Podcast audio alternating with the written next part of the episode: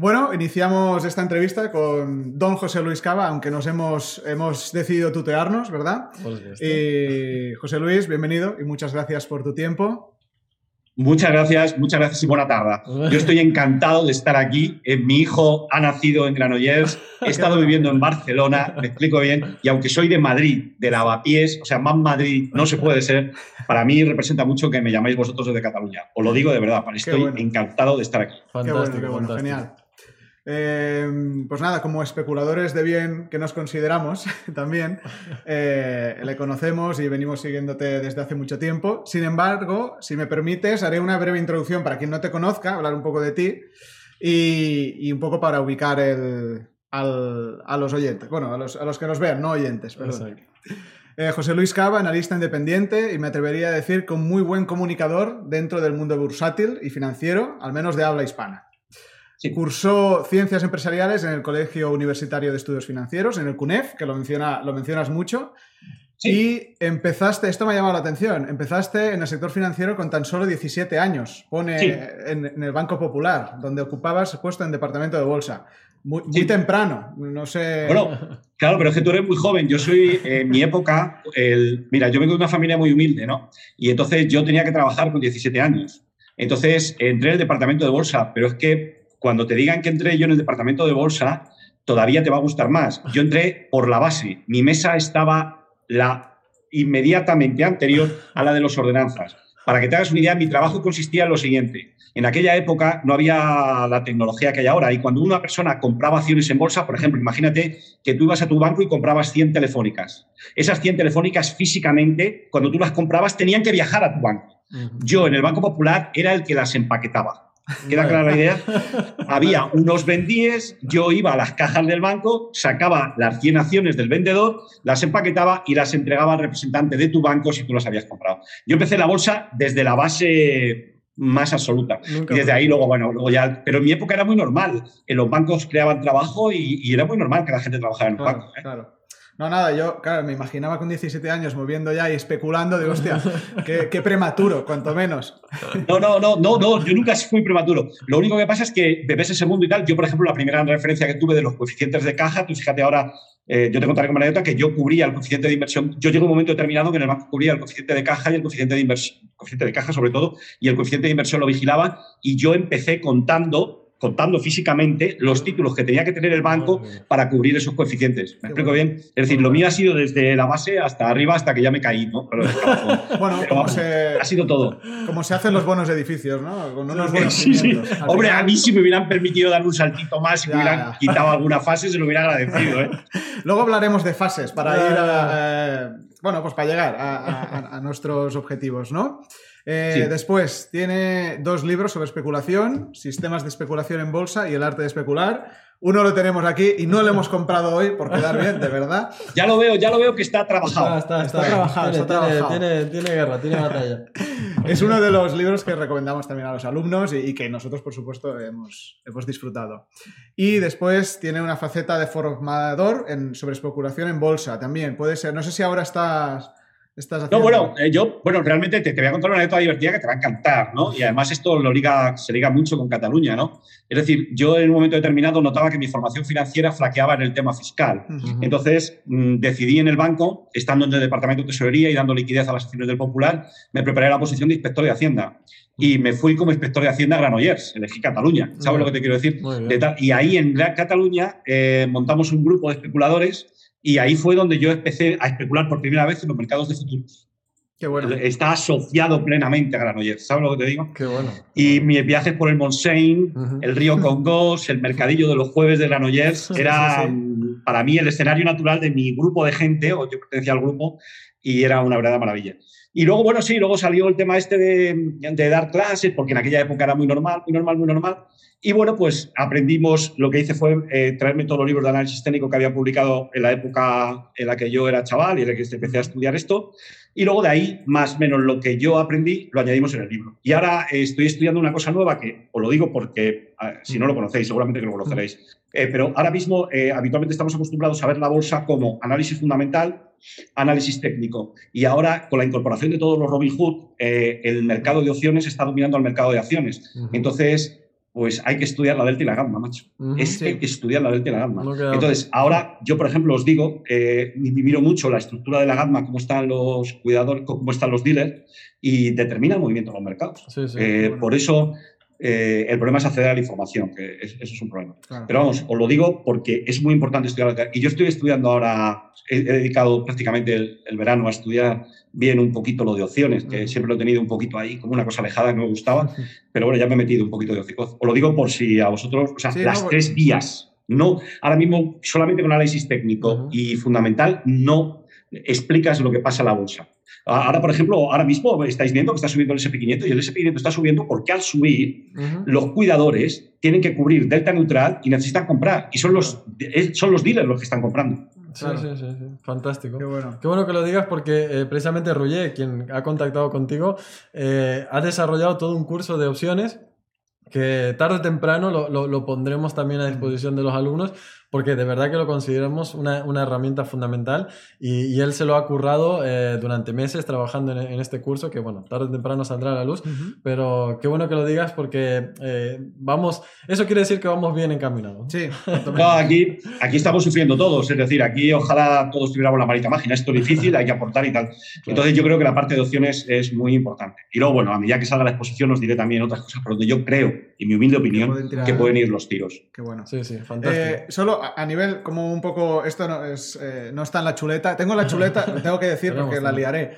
Eh, tenemos la chuleta que la hemos hecho para, para hablarle de usted, porque como he visto que no suele tutearse, así que iré cambiando de, esto. Pero mi pregunta es, eh, ahora por ejemplo esta formación, la, no hace falta dar nombres si es, pero ¿la está haciendo bueno, en plan de autodidacta o eh, no, no, no, la, formación mía, sí, donde yo estoy estudiando. este verano, por ejemplo. no, no, no, no, me, me, bueno, pues lo que os he hecho toda la vida. Eh, yo me, cojo los libros o los apuntes que hay y tal. Entonces, este verano está estudiando eso y luego otra parte muy importante que, que, me preocupa mucho, que es lo de los cisnes negros, porque me regalaron el libro de Talet, que lo habréis leído, lo habréis visto, ¿no? Y entonces tal. Entonces lo que he hecho, lo, lo que está también trabajando es, es, lo siguiente, si tú te fijas en mi, generación en mi generación, nos habían enseñado que había que compensar la renta variable con la renta fija. Pero claro, había un riesgo sistémico que no lo cubríamos. Entonces, el libro de Talet nos pone de manifiesto que para ser antifrágil, tienes que cubrirte. Entonces, en las carteras hay que estudiar, y ya se marca con lo de las opciones que, estábamos comentando antes, tú tienes que estar largo en volatilidad. ¿De acuerdo? Lo que pasa es que tú sistemáticamente no puedes estar cubriéndote por, para cubrir el riesgo de que venga el apocalipsis porque tienes pérdidas. Entonces hay que determinar en qué momento hay que cubrirse con volatilidad porque la cartera, dividiendo, diversificando, no evitas el riesgo de caída del sistema. Entonces, no se puede estudiar bolsa, fijaros cómo se va evolucionando todo, no se puede estudiar bolsa si no estudia la delta, la gamma y la posibilidad de un cine negro comprando volatilidad. Entonces, entonces, bueno, pues he estado trabajando en eso y, bueno, tengo diseñada una charla para, para tal, bueno, es que habitualmente acumulo muchas diapositivas, tengo 280 de cómo ha pasado en ocasiones anteriores, pero luego hay que resumirlo para dejar el Entonces, me preparo por mi cuenta, como yo creo que hace mucha gente también. Qué bueno, muy bien. Qué bueno, qué bueno. Hay un libro muy interesante de, de Ray Dalio que también tratan los, los distintas caídas de mercado y todo esto. Raidalio es Raidalio. me eh, me ha citado a Dios, me ha citado a Dios, yo lo quería diga Raidalio. Lo, tenía que decir. le admiro tanto, le admiro tanto Lo has tocado. que mi foto, mi foto está, el estilo de mi foto en Twitter está, en Twitter o no sé dónde, está copiada de Raidalio por homenaje a Raidalio. Qué bueno, qué, grande, qué, bueno, qué bueno. Bueno, pues, si te parece, José Luis, empezamos con con la más rigurosa actualidad, porque ayer teníamos la publicación de, bueno, la reunión de, del FOM. Y ¿cómo, cómo has visto, qué, qué, te han, qué, te han, llegado, qué datos te han llegado interesantes de, de esta mm, reunión de la Reserva Federal? Y, y a ver qué, qué, datos nos puedes revelar interesante, porque seguramente eh, el camino está un poquito más allanado. Ya, ya sabemos que siempre vas comentando que hasta que todos los eh, representantes no estén alineados y decidan si se suben o no se suben los tipos y se va haciendo esa votación, ¿no? Eh, pero, ¿qué has podido sacar de esta reunión? Bien, vamos a ver. Eh, mira, como, como antes estábamos hablando, antes de empezar, yo he subido un vídeo comentando la reunión. Si os parece bien, lo doy por sabido. ¿De acuerdo? Y si, te parece, si os parece bien, os cuento cómo yo pienso para que me critiquéis. O sea, entiéndeme, los que tenemos experiencia en bolsa sabemos que es muy difícil, lo estábamos comentando antes de empezar la reunión. Entonces, lo que hemos aprendido con los palos, con mis palos, me explico bien, yo lo que he aprendido es respeta a la gente, escucha, porque cada vez que te lo crees, en la bolsa me han pegado un palo gordo, ¿de acuerdo? Entonces, como a base de darme muchos palos ya he aprendido, entonces respeto a todo el mundo, escucho y filtro, que es lo que hay que hacer, aplicar la razón. Por eso la razón, cuando antes te decía de mi libro y tal, te decía, por favor, critícame. Es decir, destroza a la gente que te ha inspirado, aprende de ella, pero destrózalos para no respetarlos y así criticas con razón. ¿De acuerdo? Dicho esto, yo te voy a decir lo que yo creo, eh, para sentar las bases de lo cómo funciona mi mente. ¿Ok? Vamos a ver, el sistema de la reserva, el sistema está roto. Es decir, esto está roto, pero roto. O sea, por ejemplo, una realidad como la que tenemos en España. España está rota. Aquellas personas que crean que esto se va a recuperar está roto. Yo os invito a que veáis el, saldo de Target 2. El Banco de España es el campeón de Europa en deber dinero al Banco Central Europeo. Si tú comparas Target 2 con el balance del Banco de España, verás que toda la deuda que tiene con el Banco de España, eh, que, que tiene con el Banco Central Europeo, equivale a todo lo que tiene metido en deuda Está roto. Si tú te fijas cómo están nuestros gobiernos autonómicos, desastre total que hay, nuestro gobierno, las élites nuestras que han elegido a los gobiernos que nos mandan, aunque estáis en Cataluña, vosotros tenéis vuestras propias élites y os ponen a vuestro gobernante, ¿de acuerdo? Y todos, el problema que tenemos es que las élites están divididas, ¿de acuerdo? Entonces, es imposible que esto salga adelante, pero hay una razón por la que no puede salir adelante, es el envejecimiento de la población. Totalmente. No puede salir adelante. Luego, además, España ha abandonado su modelo. Vosotros ahí todavía os salváis ya, no vuestro modelo industrial, no nos cuenten historias, es vuestro turismo. ¿De acuerdo? Ahí pero el modelo industrial de España ha desaparecido. Aquí no se apuesta por lo digital, no se apuesta. Yo me encantaría ver a mi ministro, a los ministros decir, señores, vamos a hacer un plan, una zona digital. Yo te puedo decir, por ejemplo, que yo he tenido la suerte de colaborar con el Reino Unido, pero con el Reino Unido, con el gobierno del Reino Unido, aunque os parezca mentira. Y os puedo decir que cuando llegó la pandemia, lo que hicieron fue una campaña para ayudar a las pequeñas y medianas empresas a digitalizarse. Entonces pidieron ayuda, colaboró la gente, a nosotros nos interesaba, no penséis que nos interesaba, y entramos en contacto con gente de Oxford, de Cambridge y tal, y, y todo el mundo trabajando gratis ¿de acuerdo? Para ayudar al pequeño negocio. Aquí eso, eso, no costó nada. Bueno, pues aquí en España lo primero que se dijo, me acuerdo perfectamente, era que valía 800.000 euros. Cuando nosotros en el Reino Unido no hemos cobrado nada, hemos ayudado por la cara y lo único que han hecho es una campaña publicitaria en todas las cabinas de tal. El, el gobierno del Reino Unido se ha gastado nada y ha conseguido resultados. Entonces, lo que te quiero decir con ello es que no hay solución. Además, hay otra cosa, los gobiernos del sur de Europa, mira cómo está Francia al borde de la guerra civil, mira cómo está eh, España, mira cómo está Grecia, mira cómo está Italia y mira cómo está Portugal. Esto no hay quien lo levante. Y, lo están sujetando porque Alemania pone dinero, porque en mi opinión le han puesto como carga por haber perdido la Segunda Guerra Mundial sostenernos a nosotros. Ahora mismo tú coges la economía de España, la comparas con la economía de Turquía y la economía de España está peor que la de Turquía, pero Turquía su divisa se está desplomando. Porque no, porque no tiene el Banco Central Europeo prestándole dinero. Claro. Queda claridad. Con lo cual, esto no tiene salida. Entonces, cuando llegamos al FED, cuando llegamos a los bancos centrales, ellos lo que pretenden es darnos la sensación de que esto funciona. Entonces, la primera, para darte la sensación de que esto funciona, es decir, es que voy a subir los tipos de interés, pero alma de cántaro. ¿Cómo vas a subir los tipos de interés si la deuda pública está disparada? Si a los gobiernos, a los, todos los gobiernos que hay en España, de todos los puntos de vista, les subes un punto el tipo de interés, si ya están quebrados, vas a quebrar al cuadrado. Es imposible. Queda claridad. Con lo cual, esto está quebrado. Y luego fíjate el detalle, por ejemplo, ayer, ayer fue divertidísimo. Eh, tú sabes, por ejemplo, con el tema del oro, las criptomonedas, está el oro, concretamente. El, el oro hay todos los metales suben. La plata, voy a poner la plata porque la plata, como sabéis bien, tiene un uso industrial. Todos los metales suben, pero la plata no. Y el oro no, los preciosos no. ¿Por qué? Porque si subieran, veríamos que el rey está desnudo, no tiene nada, no tiene nada. Y luego lo que resulta verdaderamente deprimente, a mí, ¿eh? a mí me resulta muy deprimente, es la escasa formación de los gobernantes que han elegido nuestras élites para dirigirnos. Es que me da miedo. Yo los veo, digo, Dios mío, lo que nos han elegido. Es que da miedo, pero me da igual, mires donde mires, ¿eh? me da igual, mires donde mires. Es verdaderamente Entonces yo creo que el sistema este no tiene solución, no tiene ninguna solución. O esto, vamos a ver lo que dura. ¿tú, crees, esto está fuera de guion, ¿eh? pero tú crees que la, una subida del petróleo, me lo invento, a 150 dólares el barril, podría realmente hacer resurgir al sector industrial eh, europeo, por ejemplo? Bueno, lo que acabas, bueno, eh, mira, si te parece bien, vamos a situar la pregunta en contexto, ¿de acuerdo? Eh, para, para que todo. A mí, retomándolo, eh, me gustaría, el primero, los gobiernos no tienen política energética. O sea, ¿tú sabes lo que significa eso? Un gobierno que no tiene política energética. Bueno, primero tendremos que sentarnos en la mesa. Pero es que da la casualidad de que en el sector de la energía, fíjate tú lo que me acabas de decir. Mira, ahora mismo, si te fijas en el sector de la energía, nos encontramos que la potencia eólica no es capaz de atender la demanda, aunque esté a, tope la potencia eólica. ¿De acuerdo? Las energías verdes, si puedes decir. Tú ahora mismo, el petróleo, mira lo que está pasando. Repsol, Chevron están invirtiendo en hacerse verdes, pero no están invirtiendo en nuevos pozos.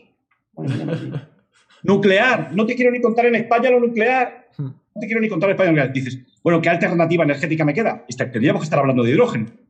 O sea, con lo cual, España no tiene política energética. Pero es que me parece que Europa tampoco, ¿eh? ¿De acuerdo? Luego tú me dices, hablando, ahora, voy al petróleo, luego tú me dices, es que nosotros queremos, luego te vienen los progres y te dicen, no, es que nosotros queremos todo verde. digo, vale, vale, me parece muy bien, lo queréis todo verde. Pero todo verde, todos los materiales verdes, todo lo que se entiende como economía verde, exige muchas tierras raras. Y la tierra rara es Mm, destroza el medio ¿De acuerdo? Y luego las tierras raras, como sabéis muy bien, están en China y en Afganistán. Europa no tiene tierras raras. Y nosotros en España teníamos tierras raras y han prohibido explotarlas. Con lo cual, fenomenal. Vamos, pero vamos directos a lo Ahora tú me dices, el precio del petróleo podría ser. Oye, hijo mío, si tú me. yo estoy. Mira, el precio del petróleo, hay que pensar que la inflación se explica en un 60% por el precio del petróleo.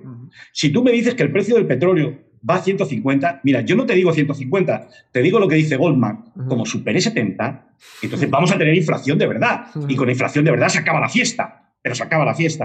Con lo cual, yo creo, yo sinceramente creo que la solución no está en que el precio del petróleo suba. Es más, como el precio del petróleo subiera de 70, sería una buena, ¿eh? porque ya la inflación no la controlaba, no la controlaba. Y a ver quién es el guapo que sube los tipos de interés. Es que no puedes subir los tipos de interés. Sí, sí, sí. Con lo cual, no, no, no veo solución. No, y la industria. Y luego también hay que pensar otra cosa. Fíjate las universidades. Están enseñando una cosa antigua. ¿vale? Yo estaba muy ligado al tema de la Escuela de Ingenieros Aeronáuticos de Madrid. ¿De acuerdo? Y yo hablo allí digo, pero es que lo que estáis enseñando es de la revolución industrial. Ahora vivimos en el mundo digital. Ahora es todo digital. Todo lo que no sea digital, estás fuera de la, de, ¿De acuerdo? Y, yo no sé cómo irá, pero vamos, yo lo veo muy bien. Por lo tanto, en mi opinión, renovar el sector industrial, darlo por perdido, darlo por perdido, ya subir el precio del petróleo, te cargas la economía, pero te cargas ya, me explico bien. Y luego, si estuviéramos en el gobierno, lo primero que había que hacer es llamar a expertos para empezar a desarrollar el tema del hidrógeno y la economía. Sí, sí, hay datos que dicen que eh, dentro de 20 años va a haber eh, empleos que hoy no existen y que ¿no? los jóvenes que están ahora ni siquiera eh, saben que, por dónde van a ir enfocados. Así que sí, pero yo sé dónde van a ir muchos. ¿eh? Mira, yo vivo en Madrid y te puedo decir que voy vivo al lado de un sitio donde tradicionalmente ha tenido una formación eh, buena, que es el ICADE y el ICAI. Mira, yo te digo una cosa, paseo muchas veces por ahí y veo que no tienen ninguna tensión. Ya eh, me parto de risa porque salgo a pasear con mi madre, que es una persona mayor, y te puedo decir que están prácticamente la media, no se nota tensión, no se nota tensión. Los jueves están los bares llenos, están en la biblioteca estudiando a tope. Yo no confío nada en esta juventud. La tenemos atontolinada y todo lo que no sea en base al esfuerzo no sirve para nada. Vosotros habéis leído el libro de Talet y ya veréis lo que dice, la primera parte, que cuando todo me lo das sin esfuerzo, te has cargado. Yo ahora mismo, si volviera a tener a mi hijo, le metería todavía más. Me quedé corto, me quedé corto. No, porque al final da la impresión de que realmente no hace falta esforzarse si más o menos la economía se está hinchando. Eh, bueno, pues nos la está hinchando, ¿no? Al final el dinero que se mueve es porque surge o aparece o casi casi... es que no sé ni cómo definirlo. No sé ni cómo... No, pero yo te lo voy a definir y, lo has dicho muy bien, aunque tú dices que no lo has definido. Vamos a ver. Todo lo que no sea invertir en cosas productivas, ya sea equipos, ya sea capital humano, sabes que tiene los días contados queda clara la idea. es decir, si tú con tus ahorros te coges el dinerito y te dedicas como hace todo el mundo, porque claro, ahora yo veo First Day en la tele y todos quieren viajar. Aquí nadie quiere ponerse a leer un libro. Tú dices, ¿qué vas a hacer con el dinero? ¿Vas a hacer un máster? ¿Vas a hacer... No, no, yo viajar. Y dice, para conocer mundo. Digo, ¿pero qué vas a conocer mundo? Alma de cántaro, si vas de turistón por la calle con... En todo... Entonces, si te gastas el dinero así, esto se ha acabado. si tú tienes unos chavales que no valoran el esfuerzo, que no les haces esforzarse, tienes los días contados. Es mi opinión, ¿eh? Y luego otra cosa, fíjate ahí el plan de rescate europeo. El plan de rescate europeo, lo que estamos discutiendo, cómo se lo reparten las comunidades autónomas, y aquí nadie habla de si se va a invertir productivamente. No, da igual, da igual en qué. Eh, la cuestión es cómo. Eh, ¿cómo se reparte? Quiero decir. ¿Cómo se reparte? Para lo que me queda para sacar. tengo amigos que se dedican a, asesorar a cómo captar estos fondos europeos, pero para que te los den, no lo que vas a hacer después. Ese es el problema que hay. Que, que, bueno, lo sé, lo conozco porque he estado cerca de ese sector y la verdad es que el problema es en qué va después. lo que nos hemos vuelto muy expertos en España es en cómo captarlos, eso sí. Ahí sí que tenemos eh, Exactamente. Fíjate, fíjate, José Luis, que una de nuestras principales misiones en la academia es precisamente difundir la, la inteligencia financiera, es decir, para que la gente empiece a tomar conciencia de valorar el dinero que gana, saber invertirlo, ¿no? generar ahorro y, y, todas estas cosas que hoy en día están totalmente desprestigiadas o que no se le presta demasiada atención y, y que precisamente marcan los cimientos de, de, un país. ¿no? Así que si te parece continuamos eh, bueno, con otro tema muy también de actualidad eh, el tema del dólar, ¿vale? Nosotros estamos bastante relacionados con el Forex, como te comentábamos recientemente, y, hemos visto pues mucho movimiento en estos días eh, relacionados con aquellos pares que, eh, bueno, aquellas divisas que están atadas a las materias primas, por ejemplo, australiano, canadiense, neozelandés, ¿vale? Y tenemos por otro lado a yenes, euros, francos y libras que se estaban depreciando con respecto al dólar. Es decir, el dólar se dice que está débil o que se va, se va a caer, pero de momento está marcando bastante presión contra aquellos pares, en este caso europeos y japoneses, que, bueno, que se están eh, desmarcando un poquito. Al final el dólar no está tan débil. ¿Qué, qué, opinión nos puedes dar al respecto? Pues comparto tu opinión plenamente. Es decir, en el corto plazo lo que, lo que tú dices, yo, yo no soy experto en el dólar, eh, no estoy especulando en el dólar. ¿Me explico bien? De hecho, por ejemplo, he estado viendo, sí sigo más la libra y, sobre todo estoy siguiendo el yen, porque creo que la bolsa de Japón ha dado una señal alcista. Y, por ejemplo, en la libra con el yen he visto una figura de cabeza a hombros y creo que a lo mejor el yen puede apreciarse. Me explico bien eh, con respecto a la libra, pero si te digo honestamente, no más. Utilizo el dólar para cubrir las posiciones eh, que pueda tener en Estados Unidos, ¿de acuerdo? Pero si te soy honesto, le estoy viendo en un movimiento lateral, en la parte alta del movimiento lateral, y no estoy cubriendo las posiciones. ¿Queda clara la idea? Pues, lo digo honestamente lo que yo estoy haciendo. Pero vaya por delante que no estoy especulando en el dólar, no estoy encima. Con lo cual, sí, efectivamente, la razón por la que tú me. La, razón por la que pueda, puede suceder esto, mira, yo creo sinceramente.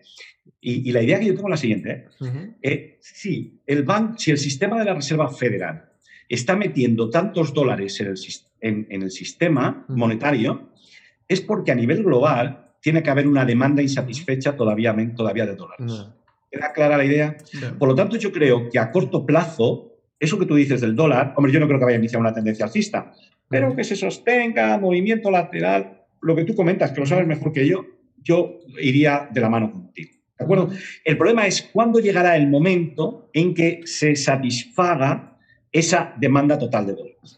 Porque como tú sabes bien y lo has dicho en tu propia pregunta, el sistema de la Reserva Federal parece que lo que quiere es depreciar a largo plazo el dólar para que no sea moneda de reserva. Y claro, ya automáticamente aquí empieza a saltarnos a la cabeza las monedas digitales. Ya has visto que ayer comentó, comentó Powell, Powell también algo de monedas digitales. Y, a ver cómo juega eso, porque eso va a producir un desequilibrio en el sistema. Concretamente yo estoy pensando en el, en el yuan digital, porque a mí me da la sensación de que los chinos lo van a respaldar de oro como respaldes del yuan digital de oro, no te quieren contar dónde se va el dólar. Bueno, el dólar se va a las cavernas, desaparece ya casi prácticamente. ¿no?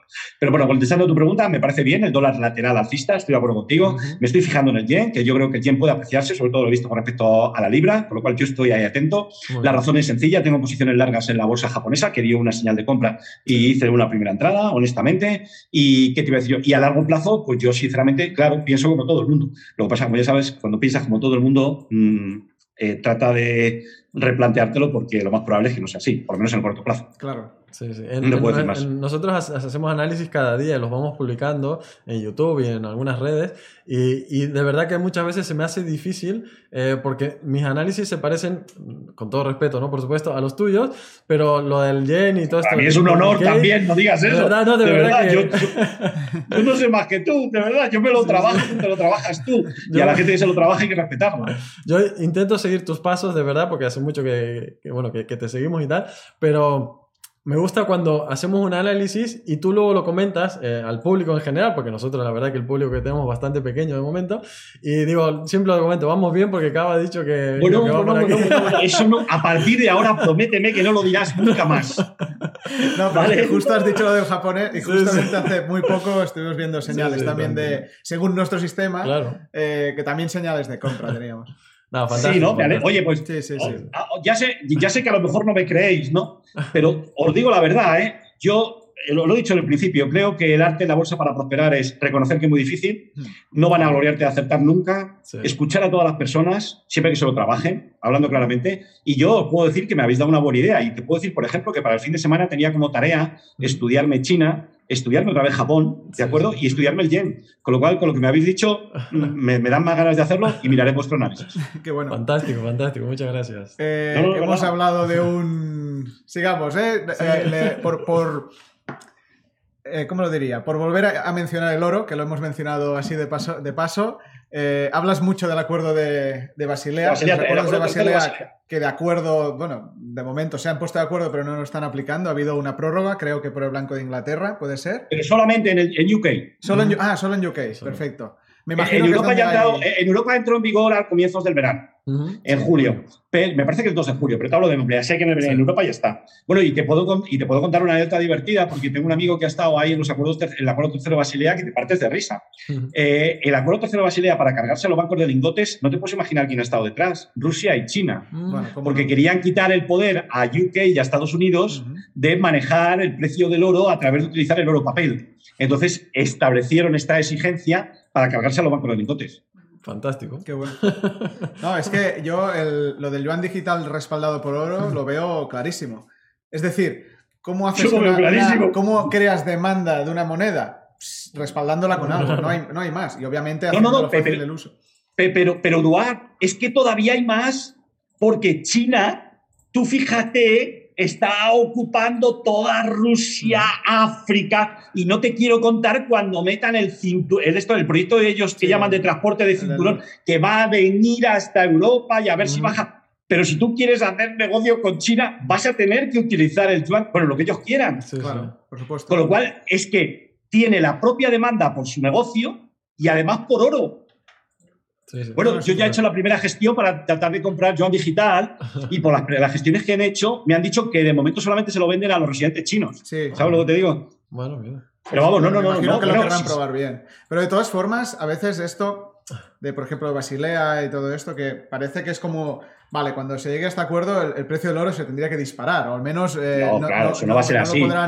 pero yo estoy de acuerdo, pero es posible que luego estos, estos países, rollo China, Rusia, que han estado apretando, tampoco les interese que el precio del oro suba demasiado, ¿no? Puede ser, porque al final, cuando eres divisa de reserva, eh, tienes que responder. Claro, claro.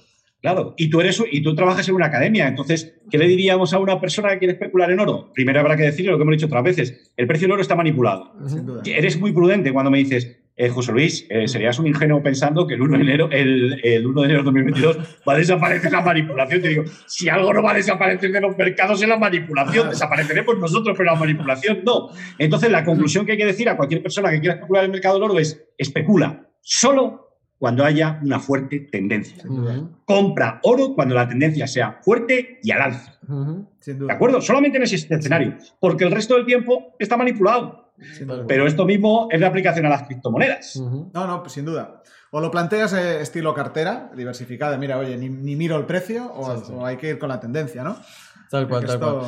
Pues precisamente encarado con esto, eh, nosotros siempre tratamos de ofrecer a, los inversores de a pie ¿no? y a aquellos que se quieran formar eh, algún mecanismo de defensa. comentamos mucho el tema del oro, la plata y tal, pero la bolsa americana también está muy fuerte, precisamente por toda la política monetaria. Entonces, en, dónde encontramos ese punto medio? ¿Qué, ¿Qué, le dirías tú a un inversor de a pie? Mira, para que tú tengas tu cartera más o menos segura, tiene que tener esto, esto y esto. Vale, perfecto. Eh, eso es lo que yo trataba de responder cuando estaba, me trataba de responder eh, cuando estaba en la universidad y me enseñaron la teoría de, ¿cómo lo llaman? Del portfolio, yo qué sé, óptimo. De... Entonces, eh, hay que decirle a una persona que se meta aquí que aquí no hay nada que el sistema, en un momento determinado, cada vez se hace más frágil. ¿De acuerdo? Es el cisne negro. Es decir, tú, un sistema en el que, tú fíjate el gráfico del SP500, tú te fijas en el SP500 no tiene correcciones pequeñas. Ahora, ¡oh, ha caído un 5%. Eso, el sistema lo haces frágil. Lo ideal es que tenga correcciones importantes para que el sistema sea flexible y no se desplome. El día que esto se desplome va a ser la caraba. Ahora bien, el problema es que no conocemos el momento. Entonces yo te digo, los bonos están caros. Los bonos no puedes pagarla. La bolsa, me descubres algún barato. Si quieres, me descubres algún barato. Ah, está todo más machacado, está todo caro. Los tipos de interés están mm, en mínimos. ¿De acuerdo? Luego, ahora mismo, a alguien que quiera invertir, decirle, estás entrando en un momento de altísimo riesgo. Una vez que te sitúas aquí, vamos a ver cómo nos protegemos. Y yo te digo una cosa, ahora mismo en la correlación entre bolsas y bonos es altísima. El oro me gusta, pero lo utilizo como inversión a largo plazo por si se viene abajo el sistema, aplastar los lingotes de oro e ir con ellos a comprar el pan. pero no lo tengo para, para especular.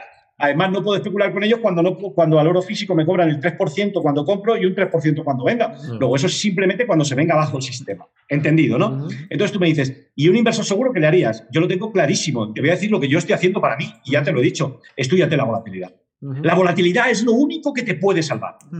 Si todo se viene abajo, la volatilidad se va a disparar. ¿De acuerdo? Entonces, la única manera de tener las carteras compensadas es meter volatilidad. El problema que tenemos es que tú ahora mismo me dices, ah, José Luis, pero no puedo comprar volatilidad precisamente porque está en una tendencia bajista, me sale muy caro y no puedo estar cubriéndome permanentemente de la llegada del apocalipsis. Y yo te digo, lleva razón. El arte está en determinar ese momento. Eso mismo. ¿De acuerdo? Por lo tanto, tú a tus alumnos tienes que decir, señores, aquí está la volatilidad. Yo te puedo decir, yo estoy trabajando en la volatilidad, me he cogido todas las crisis anteriores, y he visto lo que sucede. Lo tengo ya muy sacado como unas diapositivas, foto, foto, foto, fotos.